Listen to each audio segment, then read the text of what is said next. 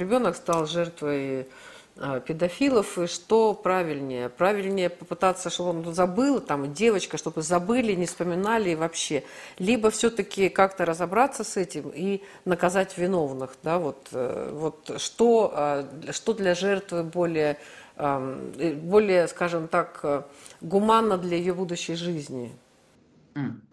Кстати, это тоже такой, такого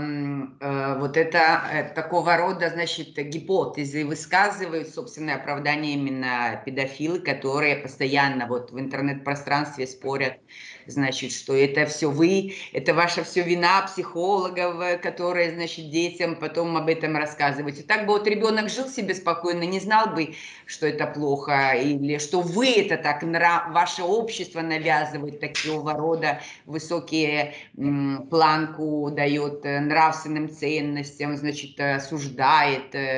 А на самом деле ребенок должен быть свободным в своей сексуальности, и он бы даже об этом не вспомнил. На самом деле абсолютно неверно, потому что, прежде всего, такого рода ребенку нужно, ему необходимо рассказать, как и любому другому, у кого произошла вот такого рода травма, ему нужно выйти из этого и рассказать, вербализовать.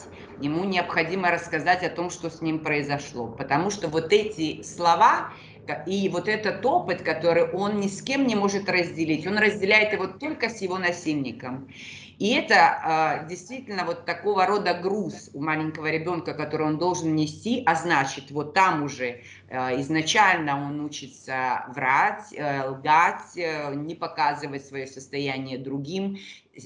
Он знает, что что-то произошло страшное, некрасивое, неприятное ему. Вот, потому что у ребенка нет сексуального влечения, у него нет радости в сексуальных действиях. Вот. А он знает, что происходило то, что он не хотел, что ему не нравилось, но он об этом не может сказать. И вот это превращается тогда, если этим не заниматься и не помогать ребенку, то тогда это превратится действительно даже в очень серьезное заболевание психиатрического даже, в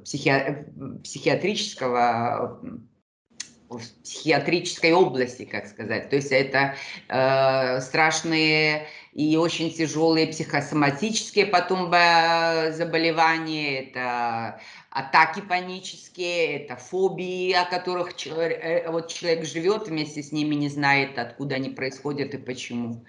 Поэтому вот неверно думать, что ребенок забудет. Даже наоборот, я бы сказала, кто об этом заявляет. И особенно, если об этом заявляют иногда некоторые специалисты, психологи, я считаю, даже чуть ли не преступным, когда они действительно иногда даже советуют родителям забыть, и ребенок потом, значит, не волнуйтесь, сам все забудет. Это далеко не так. Ну, голова – это такой орган, если туда что попало, то оно оттуда не выберется. Мы не можем это сделать, да. Ну, вот и еще такой тоже вопрос. Ну, ребенок не может сказать, да. То, что вы сказали, это ужасно, что он может разделить этот груз только со своим насильником. Но у нас вот есть какие-то горячие линии, ну, насколько вообще это эффективно, как вообще государство может помочь этим детям? Вот, не знаю, если они... Я не представляю, куда может обратиться маленький ребенок, который, вы говорите, он даже не понимает, что что-то произошло, он даже не понимает, что это было. Вот кто ему поможет, куда ему идти, вот, что там взрослые должны делать, на что там обращать внимание. То, что такого рода горячие линии не могут помочь жертвам педофилов, это точно, конечно же. Маленький ребенок, он знает, что что-то происходит, но не знает, что. Более того, он терминология у него, его насильника, который ему говорит, это наш с тобой маленький секрет, это наши с тобой, значит, ты никому не рассказывай, это все замечательно, все хорошо, и все, что между нами происходит, такая любовь или что-то.